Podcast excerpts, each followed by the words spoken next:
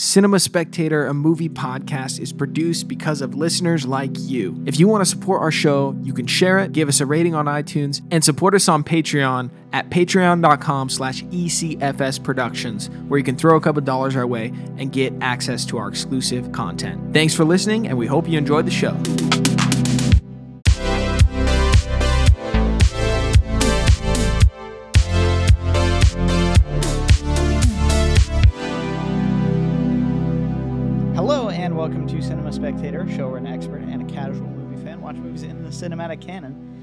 Film is Bullitt, directed by Peter Yates, starring Steve McQueen and Robert Vaughn. My name is Cameron Tuttle. I'm joined with Isaac Ransom. Isaac, how are you doing? I got a need for speed right now. Let's go hit 280. Let's crank out over to Daly City. Let's hit the shifts, you know, in my automatic car. Roll down the windows and floor it. You know, that four cylinder is really going to roar. so, Yeah. but, uh, You've no, got a Ford. Bullitt had a Ford. You know, I mean, Yeah. it's it's it's basically the same. The You're difference? basically know? Frank Bullitt. I'm good. You know, I got to go on a tangent because I've been, uh, you and I recently, Cameron, I've been talking about cars. I'm getting that hunger, that itch for a new car. Don't No. do it. Uh, it's not worth it. Cars are the greatest money sink in American life. Um, it's very, it's very painful. But what I love about cars, um, is that they have this weird attachment to your personality. I, it's very difficult to describe. I used to drive a garbage sports car, and it was like I'm so glad I own that car. Like I just had such an emotional connection with, to it. Mm. Um, and uh, right now I drive a little white hatchback Ford Focus. It's nothing special, but you know it's got its own little vibe. It's very sterile and kind of like it's like oh like I'm at that commuter age, so I drive this. You know I don't have as strong of emotions, but like I loved. I had a Ford Ranger when I was uh, first in high school, and it got totaled, and that was like so traumatizing for me. That was like my favorite car ever. Um, and then owning my sports car. But uh, recently, Cameron and I have been talking about Mercedes cars, and then watching a movie like this, it's just like, man, I don't know. There's just when the car's the ca- character, right? You're just there's something that kind of connects with you on some level. You're like, I love the California roads and the the open sunsets, and you know, driving. I mean, it's it's it is really something special.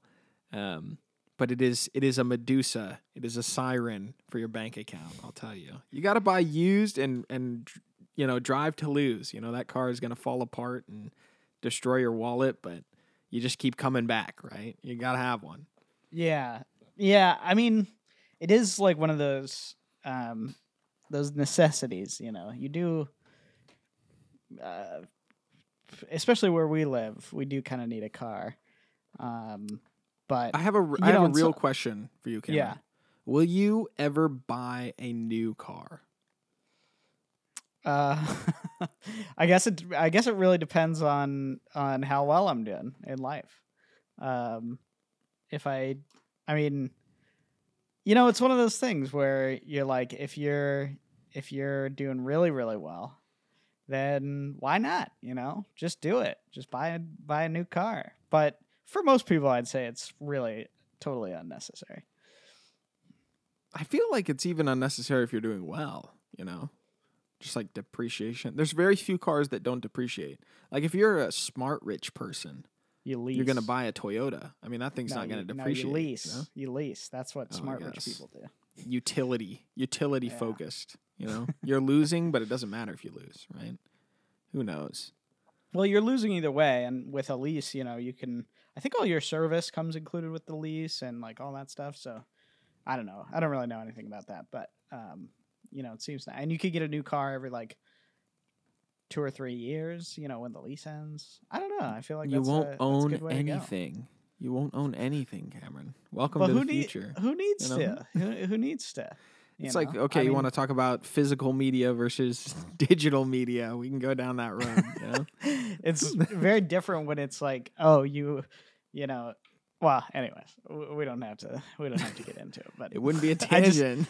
I do feel like, um, you know, if you're gonna, it, it sometimes it makes sense to, um, to lease. You know, I feel like it sometimes it even makes sense if you're like super rich right? Let's say you made made a lot of money. Why even own the house that you live in? You know, just rent, rent a really nice place, and then you can move around more. Um, you don't have to be stuck in one place, or you know, rent like th- two or three, two or They're three. trying to places. financially ruin our audience. What is this? This is, don't listen to this guy. Call me Dave Ramsey. All right. You know, you got to build the capital. You got to have something for your kids when you die. You know, so or your or your cousins. Uh. Who knows? Well, anyways. Cameron's like, I'm leaving nothing behind. I'm, no, I I'm living just down houses, to the last Houses penny. are a tough. Houses are a tough um, investment vehicle because they're they're very illiquid. Um, so it's the it's the investment vehicle that most people use, but they're just not very they're not very uh, fungible. You know, so Oh my goodness, this is this is absurdity. I just can't. Don't listen to this guy. Buy property, you won't regret it. I, I I mean, unless you're buying in a bad. I mean, do some research, but come on.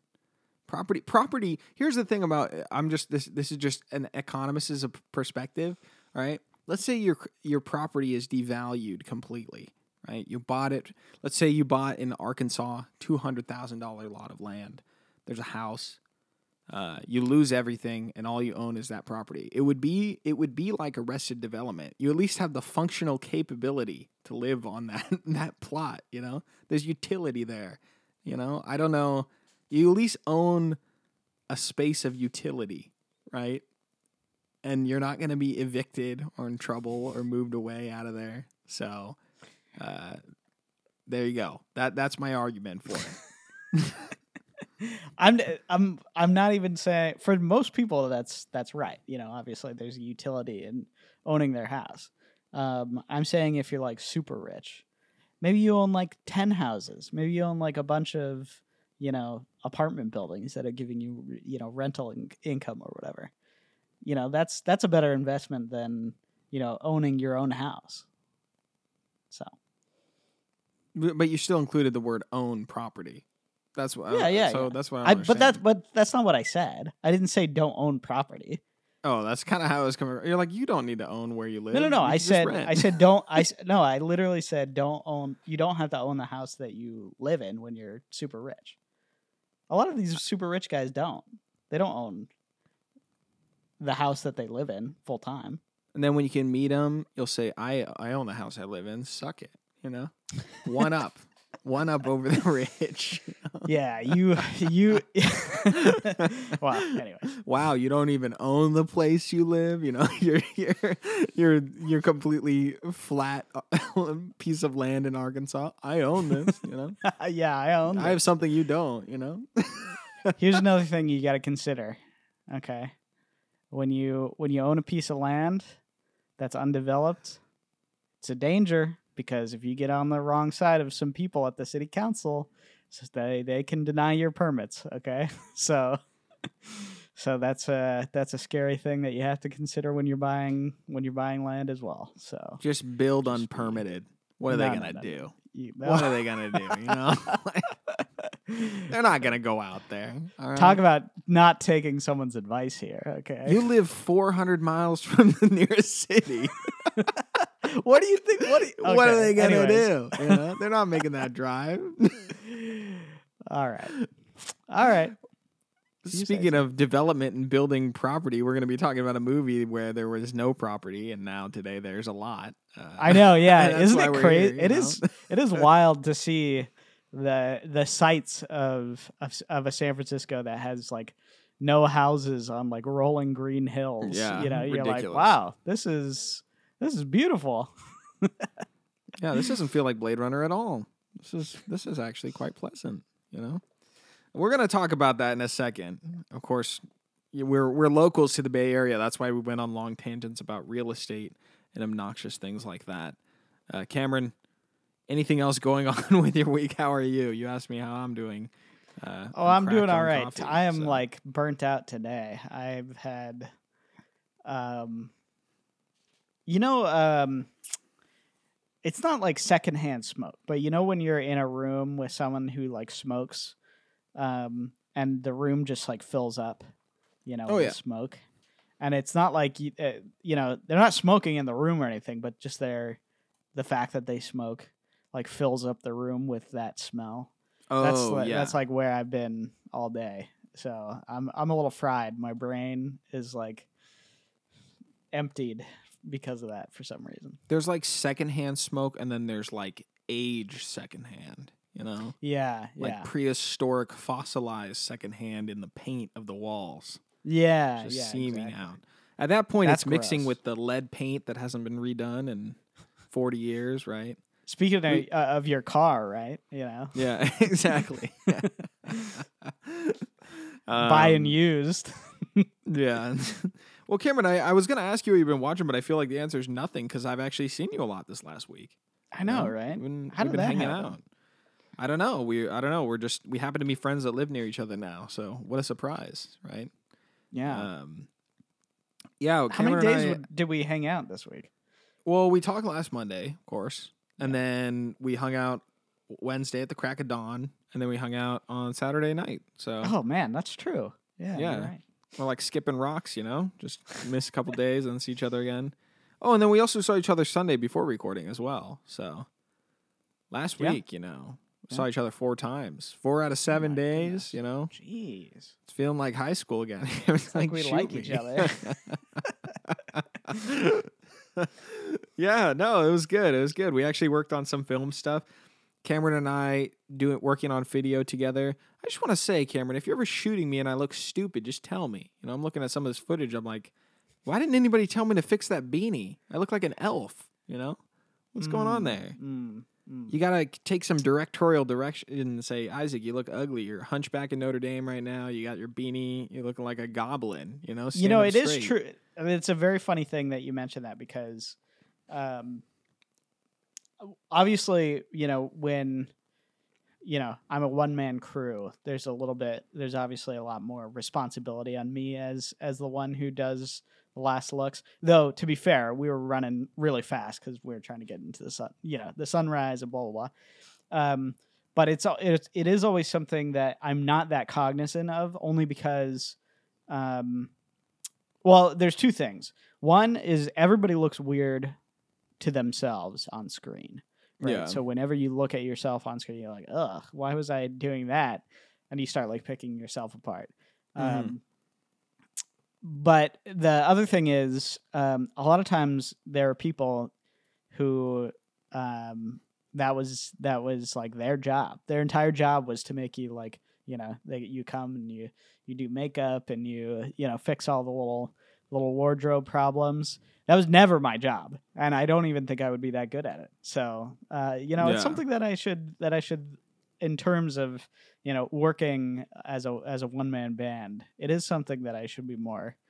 Uh, more cognizant of but but most of the time i just I, i'm not i'm thinking about like framing and and you know the other things that are that are going on in the shot um but no it's a i mean it's a good point it's a good point Well, a lot of the footage turned out really good. I just had to use selective angles, you know. I was in some of it, but we actually worked together more in like kind of director DP kind of style for a lot of what we were doing. Um, we were working Yeah. on a project Yeah. for for my work, and I chose the uh, weird decision to shoot during sunrise because I thought it would capture a good emotion. You know, thinking about children and men a little bit. I was like, let's just capture that same energy. And of course, the morning we decided to shoot, there's fog rolling in, and I'm like, you know, forget my life as a director. You know, I just give up. This is. it f- always a it complete always failure. happens you know But I gotta say, I showed some of the footage to my boss today, and he was like, "I can tell this is the morning. This looks great." And so I was like, "There we go." I like I said, Alright. Cameron. You remember we were driving up that hill, and I was like, "The fog, it's ruined. I'll never be able to look at this footage with good eyes," you know. And I was like, "But no one else will care. Just me." Just me, Yeah, I yeah. just I will care, and it will upset me, you know. So, but even then you know like it does have a very morning-y vibe you know yeah, yeah, because it was yeah. I gotta say, you know who looks good on camera is Tim Smith. that's He's true got the, the full head of hair. You know, I, I'm I'm over there with my, uh, you know, Link from the Legend of Zelda beanie on. I don't know what was happening with that. I'm looking like Kingdom of the Crystal Skull with this beanie on, and Tim is just his luscious hair flying left and Mm. right in slow mo. I'm like, dang. Well, I know who's going to be the the main character of this, you know. So yeah. yeah, so we worked on a video project and got to hang out and everything and it's a pretty good week last week. I'd Yeah. say for me, for me personally. Um, and then I had to sit down and watch this movie because this is, of course, Cinema Spectator, and Cameron and I are watching action movies this week. If you enjoy the show, we appreciate you being here first and foremost. Share it with a friend, give us a rating, all that good stuff. We have a Patreon. You can check it out at patreon.com slash ECFS Productions. Throw a couple dollars our way, get exclusive access to our bonus content. Even if you throw a buck, listen to it all, and cancel your subscription, you can get that stuff. And someday we will begin to produce more extra content, but that day is not near yet. Although Cameron and I have been considering some stuff, we'll let you know. We'll let you know. Um, and to all the patrons that support us, we love you guys. Thank you so much for the support that you've continued to show. And to the listeners that join us each week, we appreciate you as well. We're doing action movies in September. Last week, what the heck did we watch that was an action movie? We watched. Um, uh, this is pathetic. No, we watched we watched the fu- uh, the Fugitive. the Fugitive. you're right. You're, Yeah. yeah, which is a 90s classic. And I was like, you know what, Cameron, we need to go back in time. We need to watch some black and white action movies. And I feel like this was a good choice. You know, it's been a while since we visited some old stuff. Not black and white, though. Uh, we watched Bullitt with Steve McQueen. Cameron, give us some context. What's going on? Why'd you pick this one? Yeah. So, well, I'd say in terms of action, um, it's kind of an interesting genre because you know what action means through the history of film um, has obviously changed a lot in terms of, um, you know, the the big sort of cultural shifts that um, America went through. You know, p- sort of pre. Uh, the 1960s and post the 1960s. So right now we're we're just going to focus on you know sort of uh, the post '60s action, um, you know, kind of heavy blockbuster movies. Um, and in terms of you know what is an action movie, um, it is a little bit. Uh, it's it's a little bit of a nebulous um, genre. um, one of the things that I think like really defines it is um I guess the uh the the motivation in a lot of times is is to thrill in sort of a entertaining way. Um so it's a it's it's it's you know capturing you not with the um, intricacies intricacies of the plot or the characters or you know sort of these smaller um, emotional dynamics, but really much more the spectacle of what's going on on screen. That's kind of what I uh, think of as as an action movie.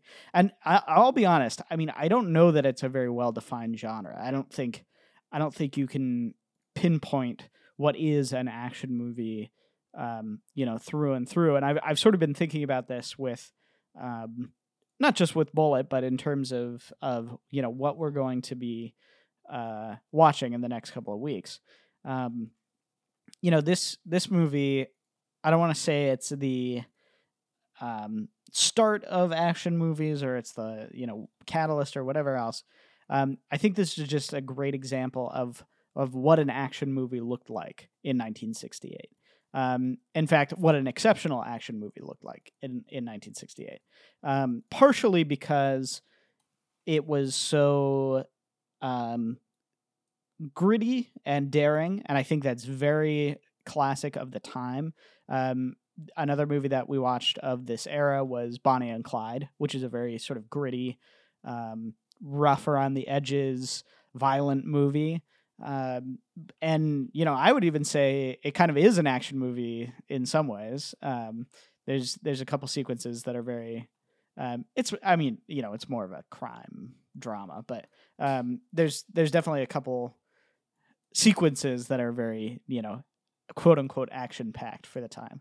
Um, but but Bullitt I think is looked upon very fondly, um, partially for you know one major reason that we'll get into, which is the very most famous. It's probably the most famous car chase sequence ever. Um, but also because it's it sort of has the cool factor. It's got the style.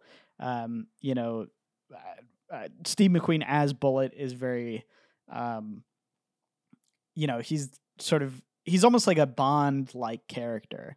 You know, he he parties and he you know womanizes a little bit, uh, but in a lot of ways he's very um, cool and collected and in charge. Even with you know half the movie, he's basically like uh I don't well uh, not I guess not to spoil anything too early but for half the movie he's basically like doing poorly at his job and like that's the that's the whole conceit of the movie um and you know in in some ways it is interesting to look back at this and contrast it with sort of um, what we think of as an action movie today. I mean, even something like like Mad Max, which I think probably is the best action movie of the past um, ten years or so, maybe more. And you know, Mad Max is a is a movie that's literally action packed pretty much the entire way through. Um, and this as an action movie, which I think again is very indicative of you know where film is at the time. It has sequences of action and then you know very calm dry pieces of of story building and you know this this sort of um, much more procedural moments of the movie um, and you know i think you can kind of tell that it has some influences from the tv shows of the time as well um, you know it has a I think it's a lower ish budget. Um, and it was shot on, uh, it's actually shot on Arriflex cameras, which I thought made it look a lot more like a French movie. Um, mm. Like it has that very um, handheld, close, in your face, um, and, you know, extremely, uh, like, it, it just feels gritty. You know, it has this yeah. like non that not that professional look. Um, I don't actually know the um, the the budget. It could be you know pretty big. Um, oh, it says five point five million. So I don't know. I don't know in context of sixty eight. Kind of probably for big. the time. Yeah.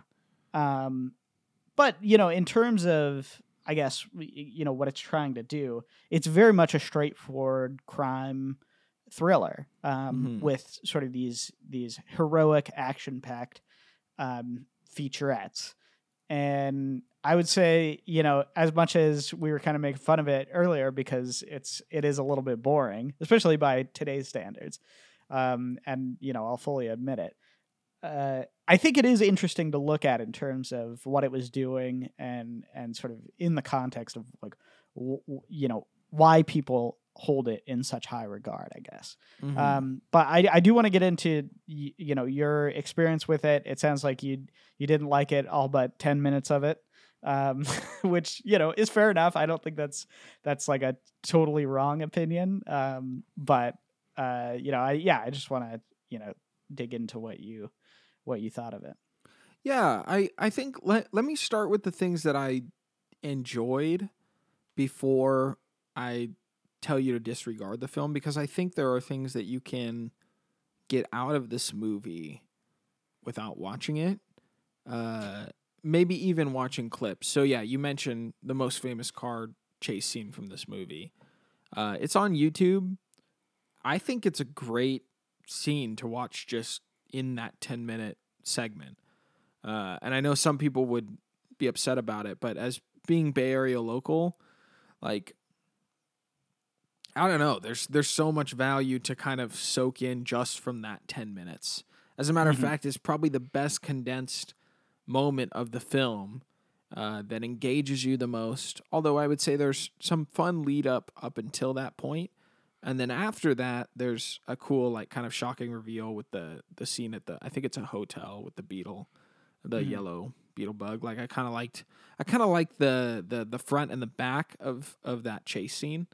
Um, I just, I just think that it is the best moment and the most historically significant moment of the film, and um, yeah, really check it out. It's on YouTube. Just type in Bullitt car chase.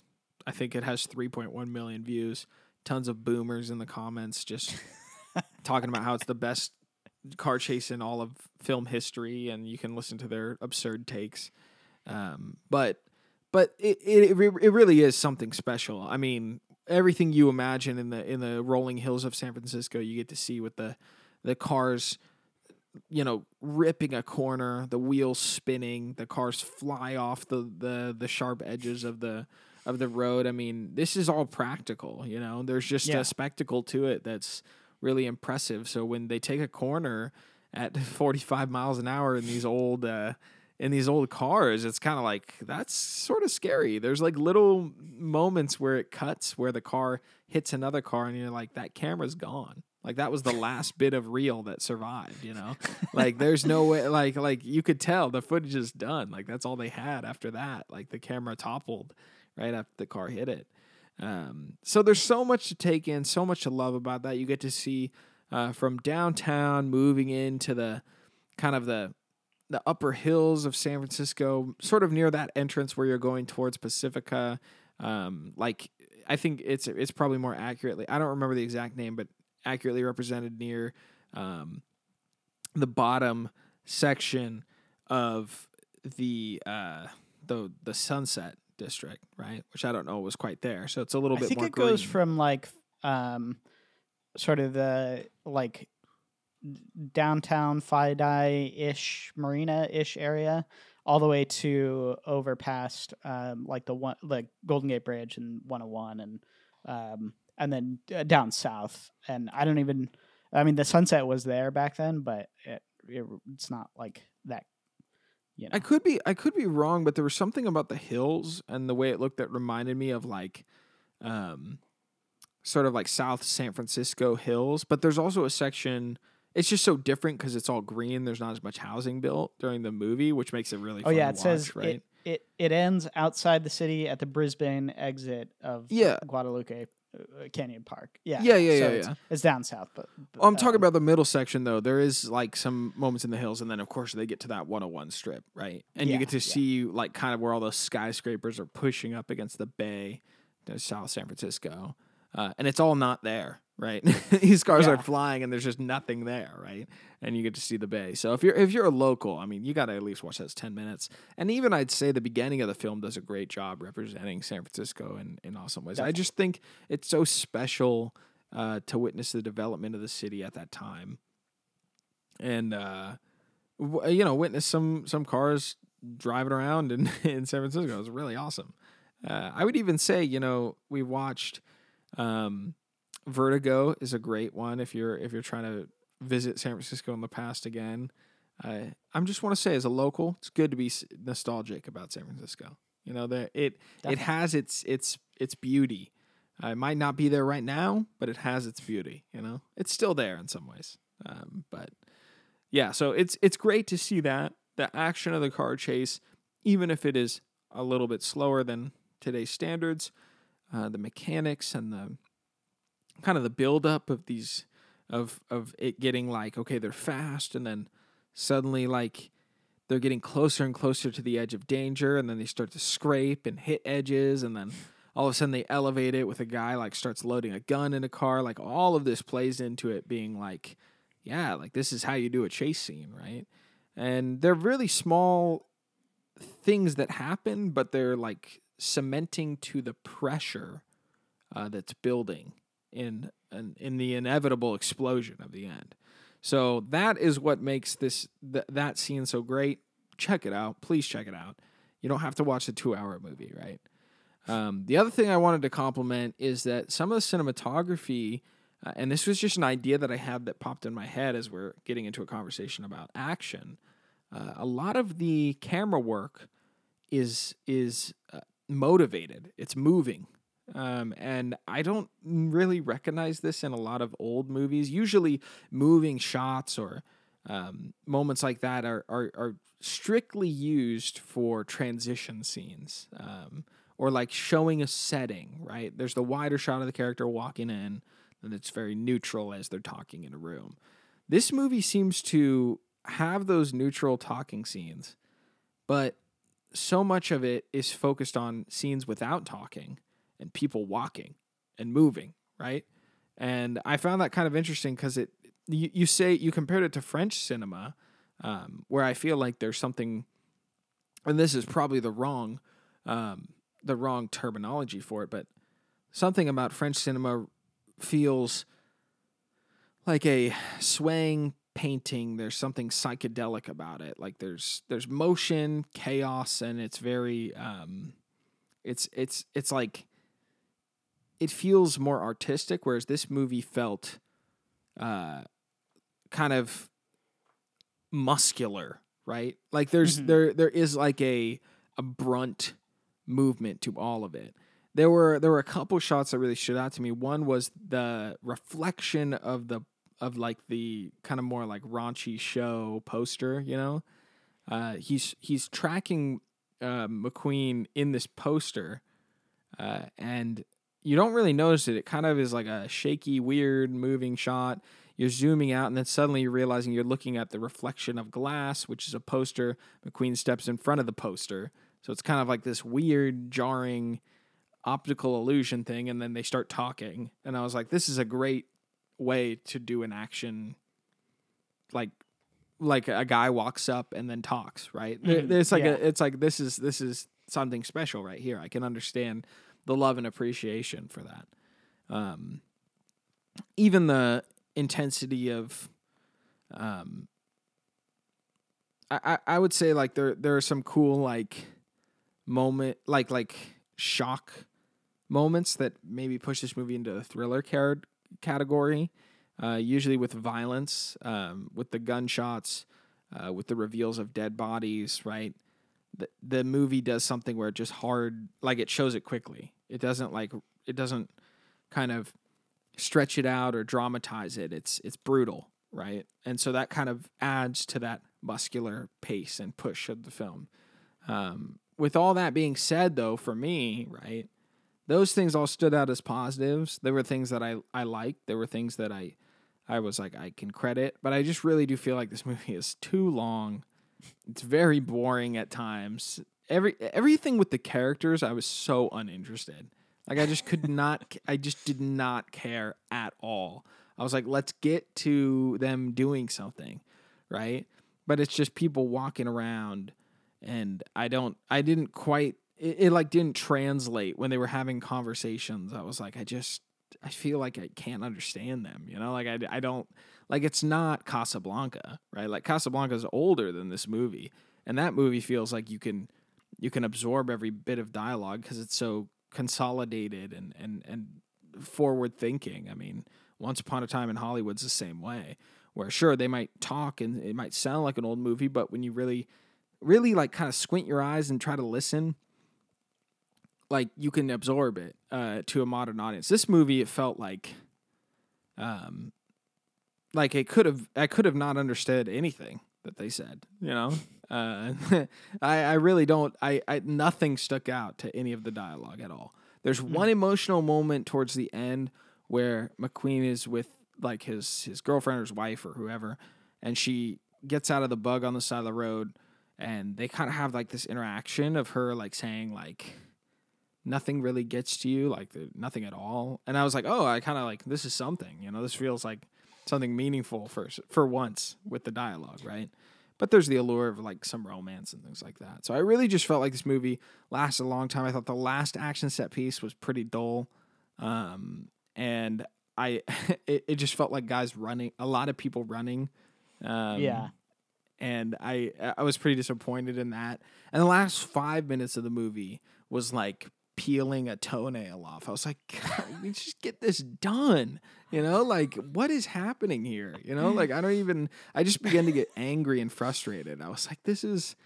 It's like we don't need to stretch this out. You know, uh, when as soon as they shoot the guy at the end, um, I was like, that should have been the end. But then it it kind of lingers for no reason and it was like this would have been much better as like a uh, hour and a half movie than a it could have been the tightest hour and a half film but instead it's you know two hours with a lot of stuff that disengages you Um, I get it; it's old, but I've seen a lot of good old movies, so that's kind of that's kind of where I'm where I'm sitting with it. What about this Yeah. rewatch, Cameron? How how are you feeling with it?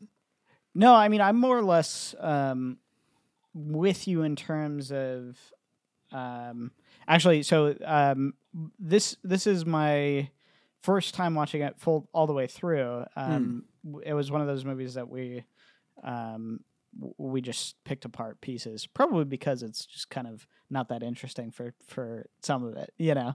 Um, but you know, we watched uh, like the entrance scene where he's he's uh you know in the room with the other cop and and the guy comes in with a shot like that scene's awesome um we watched the car chase obviously and then um a couple other couple other sequences that that are you know um just interesting to to look at in terms of of the you know the how and the whys um Yeah. but so you know going all the way through i was totally i'm totally with you in terms of um it doesn't feel like it's as um like no ev- obviously nothing ever gets to the height of the the car chase which is kind of an interesting move when you put it like halfway through your movie you know Right. um I don't necessarily kn- I mean there are other movies that do it and and do something like that successfully.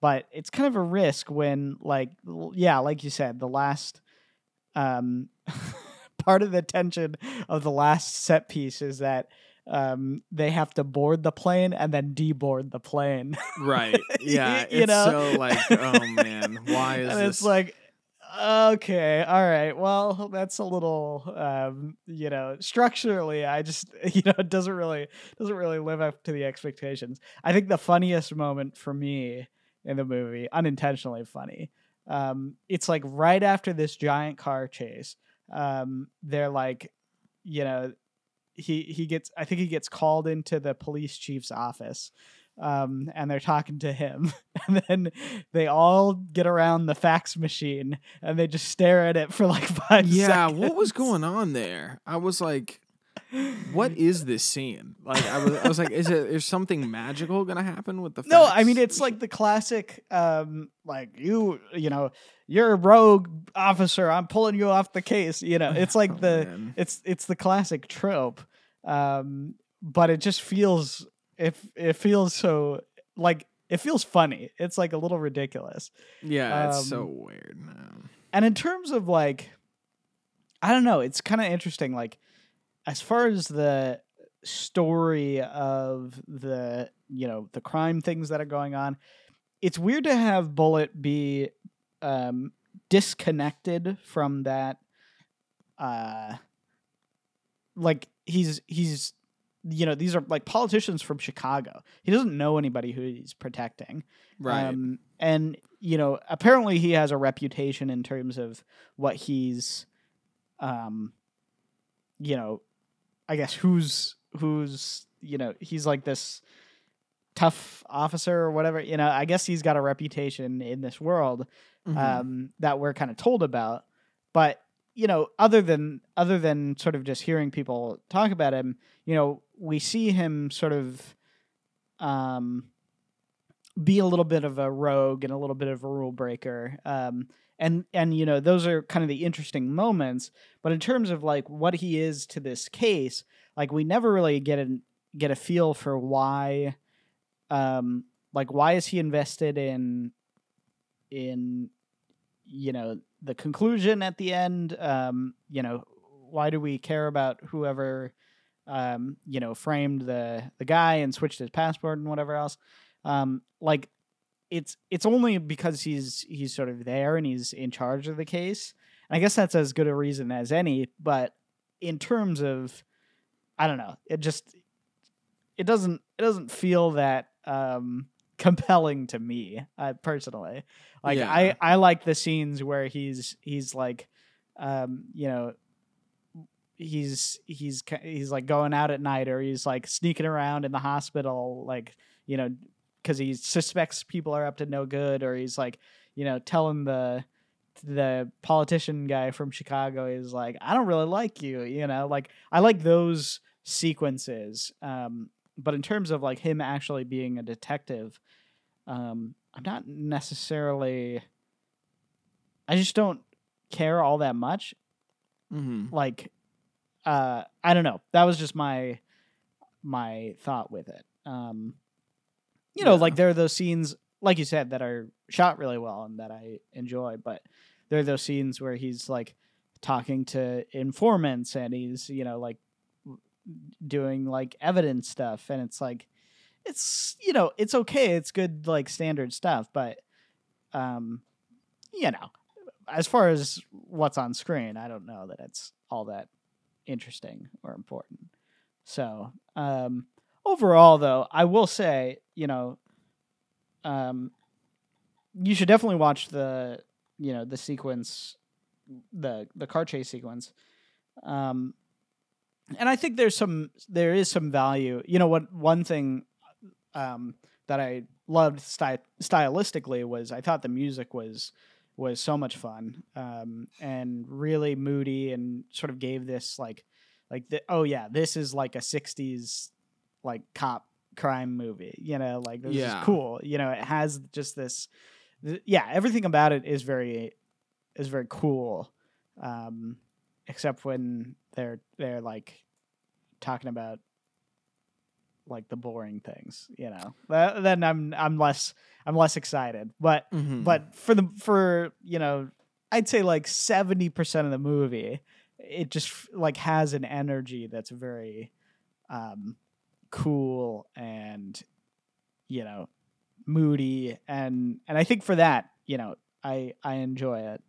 Um i don't think i was as bored as you probably um because i i do i do like slower movies and i you know i i don't mind. I don't I, even in action movies i don't i don't really mind if you know things take their time and breathe a little bit and um you know that's not my my issue necessarily with this one. It's more more just so like we're th- kind of thrown into this character um and i'd like a little more if we're gonna spend so much time on you know all the stuff uh, like i'd like a little more of characterization i guess or something a little deeper going on than than like most of the stuff that they're talking about for these extended dialogue sequences are like trying to figure out what's already been happening, which you've seen sort of. right. Um, so I don't know. I'm, uh, you know, goods and bads, and I'd I wouldn't say it's like totally worthless though. I'm not sure. I'm not sure if most people are gonna um, enjoy this movie. I think they'll enjoy probably about an hour of this movie, and then for an hour they'll be a little a little bored. But Yeah. Yeah, it's it's I think an interesting historical sort of movie to visit. Um if you're interested in in that kind of thing, I think you're to love it. Um but I would say the 10 minute thing on YouTube, that's what you got to watch. Uh and I think it, it's a great way to sort of kick off the like an early representation of of the big budget Hollywood action film because I do think that this movie accounted for inflation is probably pretty big budget, right? Um, and so I, it's interesting to see how like, I, I mean, here, i you know what I'm gonna do? I'm gonna look up a list, um, of the best or what's considered the best '60s action movies. Um, and let's see if I've how many we've seen because we looked up a list of the best action movies of all time. Just I, I don't know. It was probably from a bunch of a bunch of different eras, and of course, there's tons from the '80s, some from the modern era, right? Uh, just on Google, that's that's popping up. We have a lot of the Bond movies, which you um, you kind of said this movie has like an American Bond feel, which I 100% agree. Goldfinger is the is 1964, um, and marked as one of the best. Um, there's a couple others. Uh, one with this looks like John Wayne, North to Alaska, The Longest Day, and a bunch of other ones. But Bullitt is right after Goldfinger, right? So I feel like this does represent the era pretty strongly. I gotta say, I love. I think the the poster is is super cool. Yeah. Um, it just has this iconic presence where you look at the list of the other movies, right, in the in the posters, they don't have the same sort of um, pop as, as this one. Although um, the Italian, the original Italian Job from uh, 1969, I know that that obviously made an impact enough to to get a reboot or a remake. Um, but let's see if uh, what IMDb says. Yojimbo is number one. Well, This- that's probably just some guy who's making a list, but um, yeah. Oh yeah, you're right. This is just some random person's list. Seems like a lot of westerns for the '60s. Hmm. Yeah, I mean, th- there were there were obviously the Dollars trilogy and you know all that. That's not really necessarily what I'm talking about in terms of action movies. I guess Yeah. yeah. What what should we define? Because here's what I'm thinking. Um, for the '70s, we have a handful of kind of m- mediocre options. Okay. um, so we have like a movie like The French Connection, um, which I feel like is similar to a movie like this, um, where you know it's I think it's like a you know it's a crime thriller in the same way, um, and I think it has a car chase that's pretty famous too. Um, we could watch. Have you ever seen Jaws? You've seen Jaws, I'm sure. I've it was a long, long time ago. Maybe we should do Jaws then, because for me, Jaws is like it's kind of a horror movie, but in terms of like what is a box office movie, like what is a blockbuster, you know, big sort of actiony movie. It's not really an action movie, but what is like a big, you know, blockbuster movie? I, I think I'm Um, gonna veto. I think that would be interesting to save for October. Okay. um, to watch as a horror movie. I I have this idea for October. Sorry to go on a tangent. I would love to do a series about the lowest like like low budget mega hits because Mm. horror has like Mm. this crazy capability of having small budgets with massive return. Uh, and I know that Jaws is probably fairly high budget, but I'm sure its return on investment was incredibly high uh, for for the budget that it was given.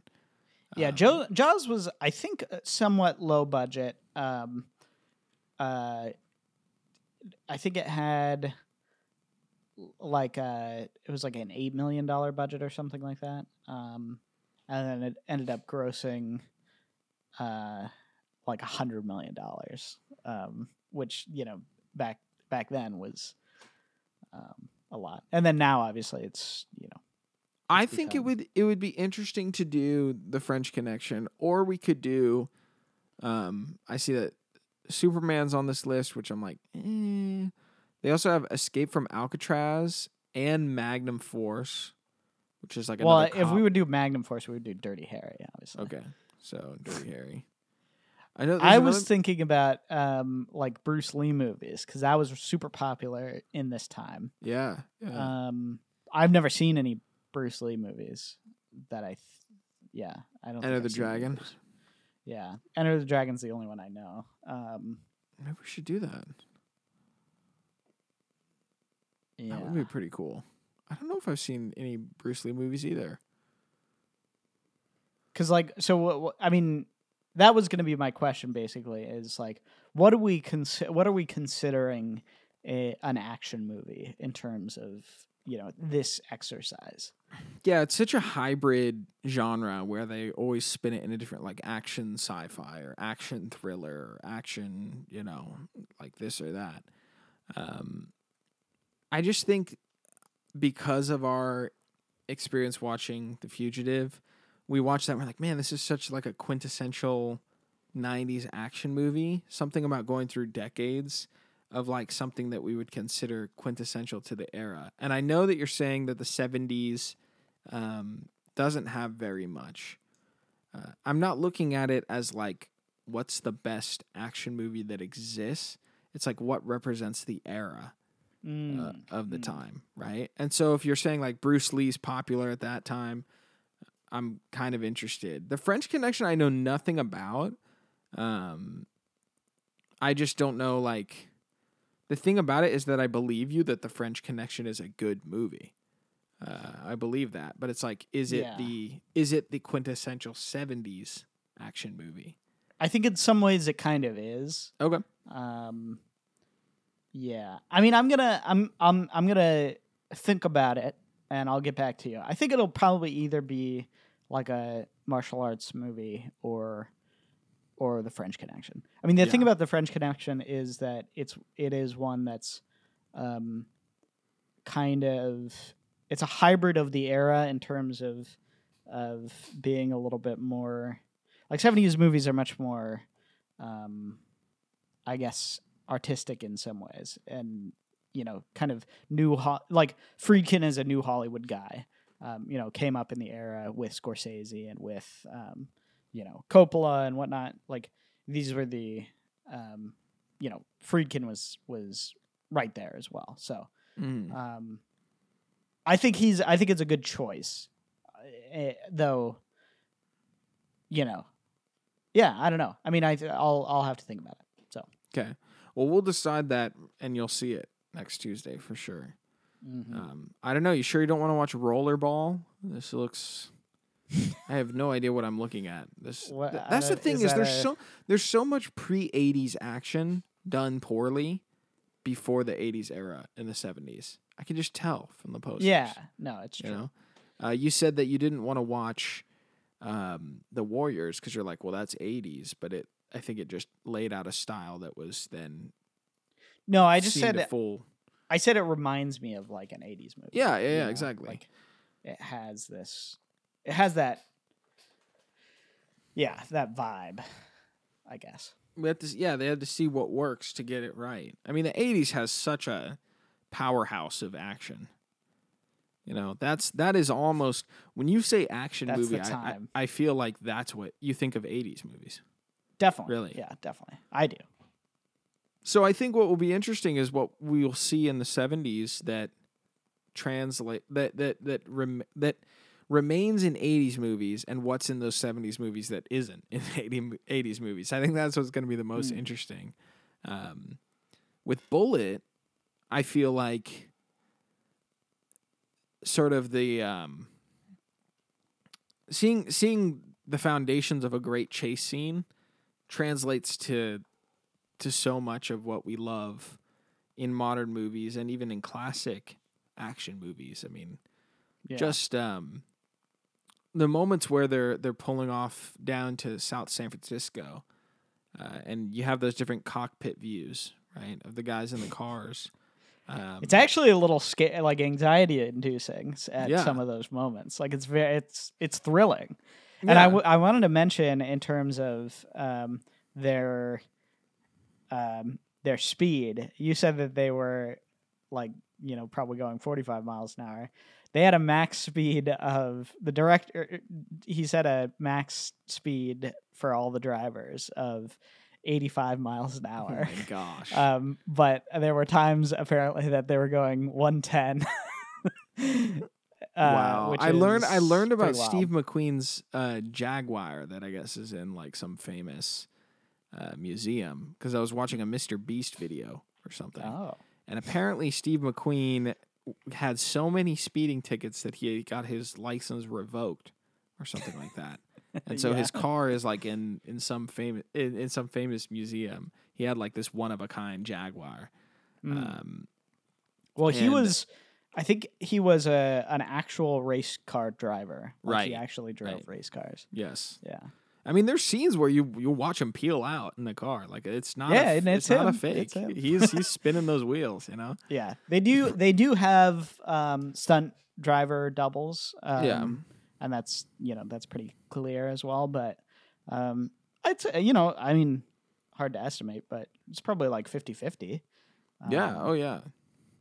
mean, yeah, and no- like I said, they're using they're using those small cameras so they can get. They're literally in the back seat of this, you know, speeding, you know, hundred mile an hour uh, uh, Charger or Challenger, or whatever, and Mhm. they're you know, uh, they're looking over the guy's shoulder um, as he's like peeling out. You know, it's not it's not like rear projection or green screen or anything. I mean, they're just they're just full sending it, and you know, I kind of admire that. It's something that I think like it captures the spirit of like what I like about the Mission Impossible movies. You know what I mean? Yeah, I was Um, thinking of Mission Impossible, all the running and whatnot as well. Yeah, yeah, yeah, and the, under the airplanes even. You know, Mhm. Yep. yeah. I wonder. I mean, I feel like um, it's not probably not a stretch to say that those guys probably admire Bullitt movies like this. You know, where it's like it's for real. They have you know this sense of like gritty.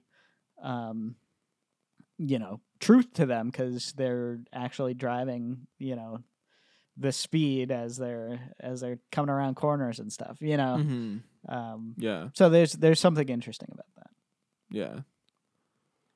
Yeah, it's um it it still has the thrill in it, right? I I think like I said, just watch it. Watch it on uh on YouTube. It's worth that amount, right? Um Yeah, they're they're the the thing that I was going to mention about seeing how action translates right across to future movies. Um there is the scene where he's like loading the shotgun in the uh in in the passenger side of the car. There's something about that where they keep cutting back between the two people in the two vehicles. I mean, it's it's it's nothing new, but it's done at a pace that matches kind of the speed and the action and the tension rising. And it had me thinking of like sort of the first Star Wars where, you know, Luke is in his cockpit and Darth Vader's in his uh, cockpit. And I'm like, okay, that's that's taking from so much of classic Hollywood and, and Star Wars is seen as iconic because of its influences of the past. And Lucas makes that clear, right? Um, but even like t- in, in today's movies, right?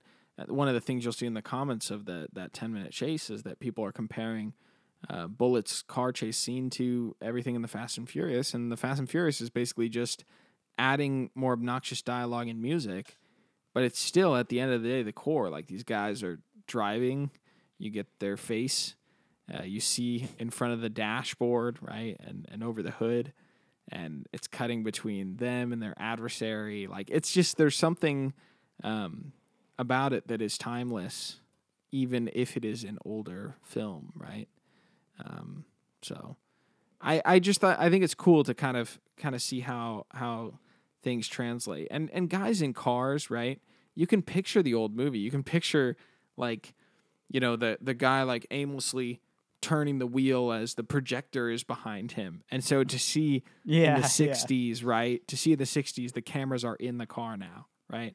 Uh, and I'm not saying other movies didn't have that, but to to see it done on a, on such a great level, um, I'm sure they maybe use projection for some of the scenes, but it feels like you're always there, you know. And there's definitely i scenes don't where know that they did you know. Yeah, it, it- I think it's all there. Like it's very real and visceral.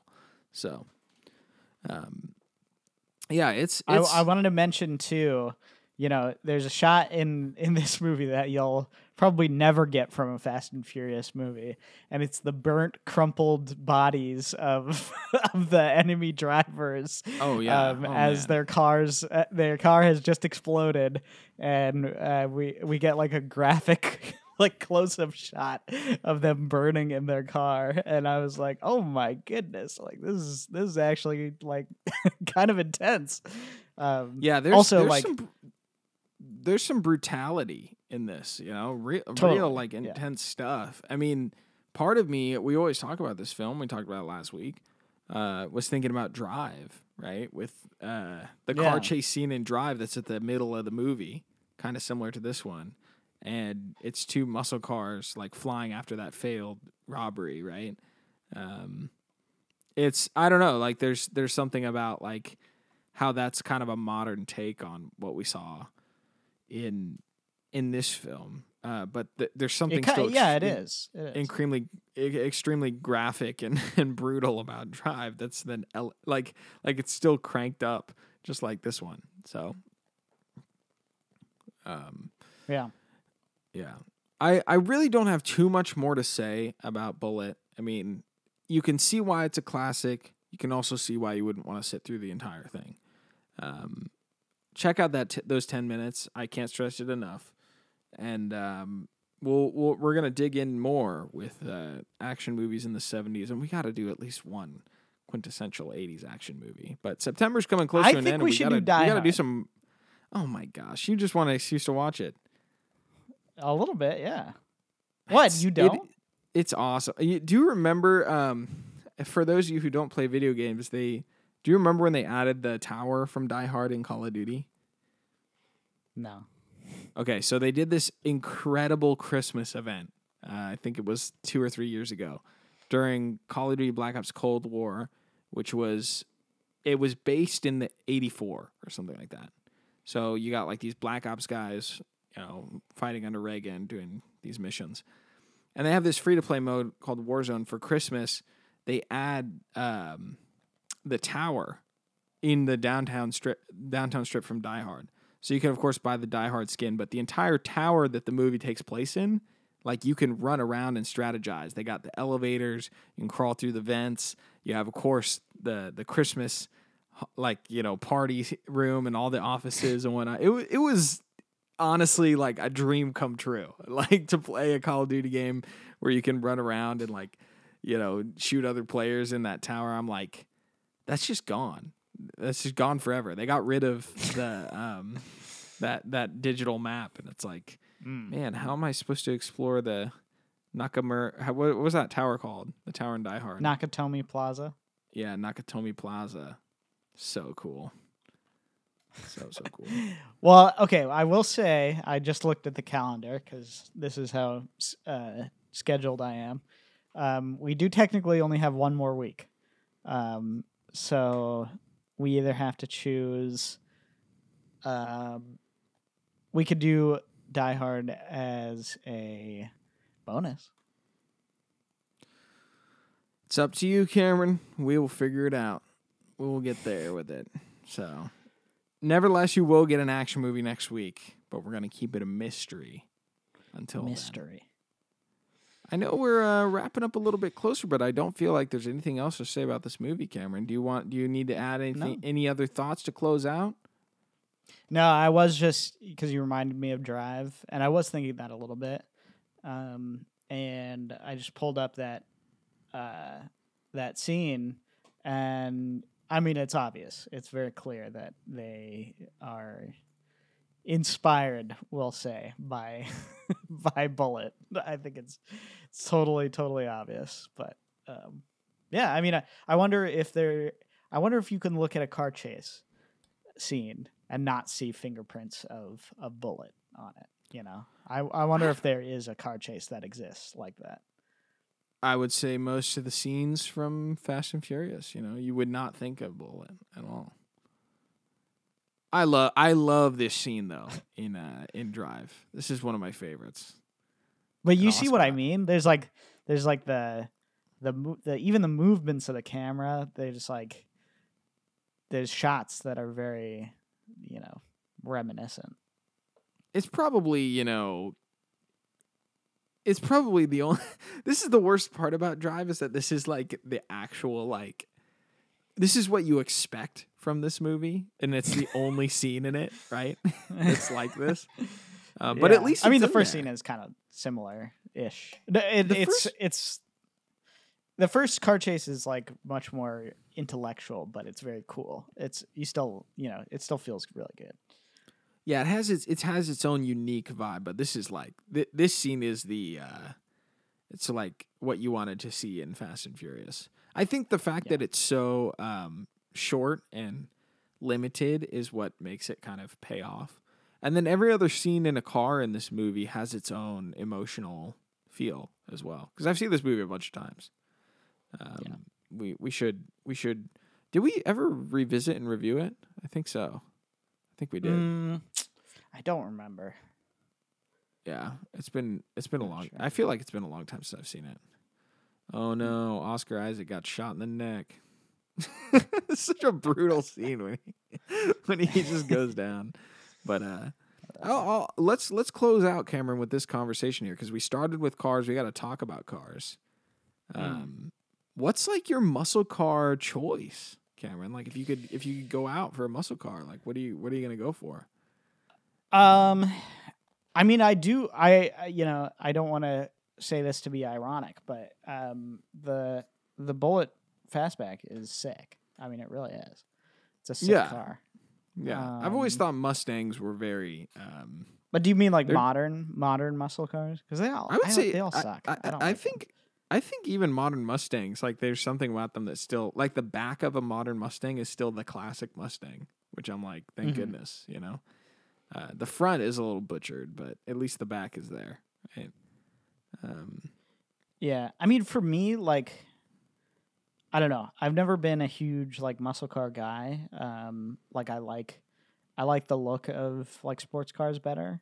Um, like, I don't know. I think, yeah, because I like I don't like the look of the Challenger all that much. Um, I don't know. I the car that I always would love to have that I think um, would just be just be so awesome.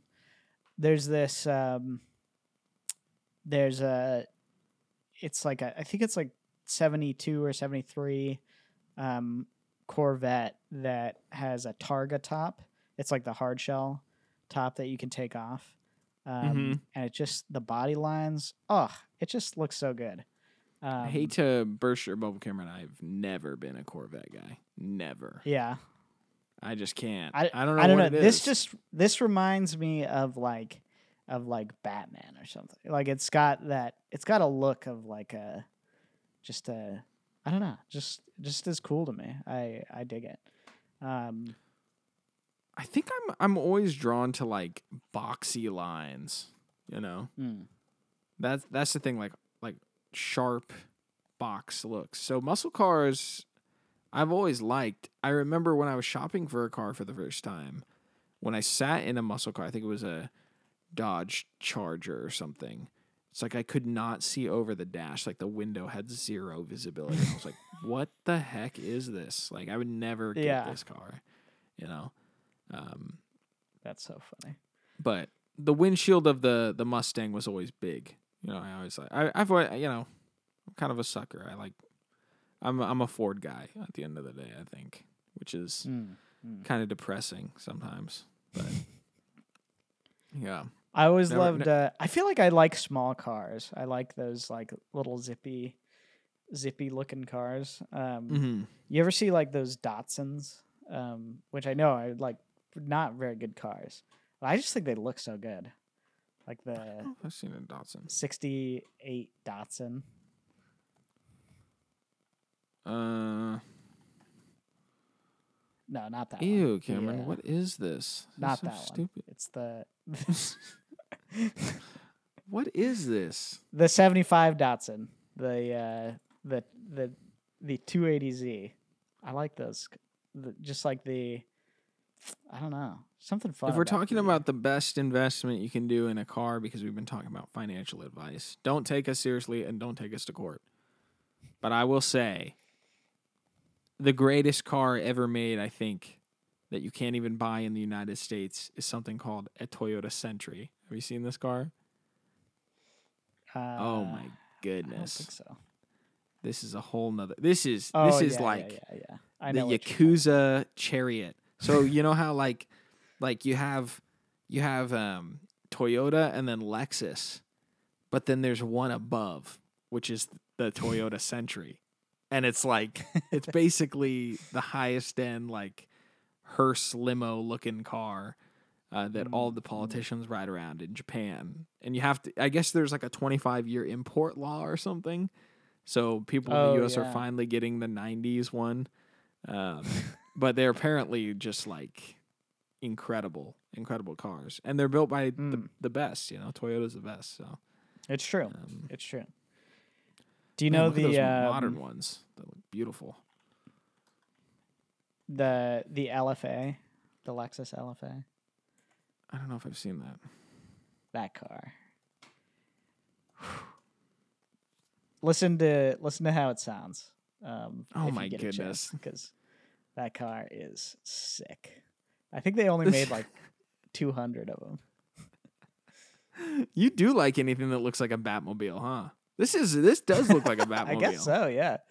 Yeah, this is like really like Yeah, as far as like supercars go, I don't know what I even have an interest in at all. To be honest. I mean, this looks cool. It kind of looks like a Nissan 350Z, which is the best insult I can give it. Um, from some some angles. Uh, Um, I guess so. Yeah. It's got a but- V10. I always like that that car from Iron Man, the Audi R8 or something. Yeah. Oh yeah, yeah, yeah, yeah. That car, that car is like, that is a really cool looking car.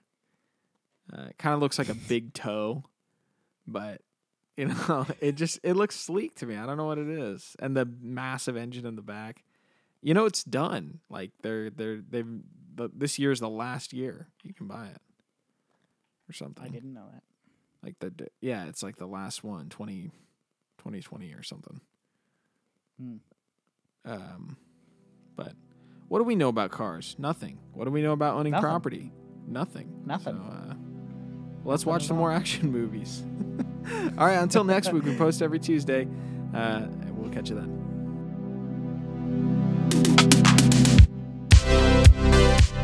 Cinema Spectator is an ECFS Productions podcast that is fully funded on patreon.com. Shout out to our producers, Darrin O'Neill, for supporting the show, and to the rest of you that support us at patreon.com slash ECFS Productions. If you want to learn more about the benefits you can get, check out our Patreon. The show cannot happen without you great listeners, so we thank you for all your kindness and support.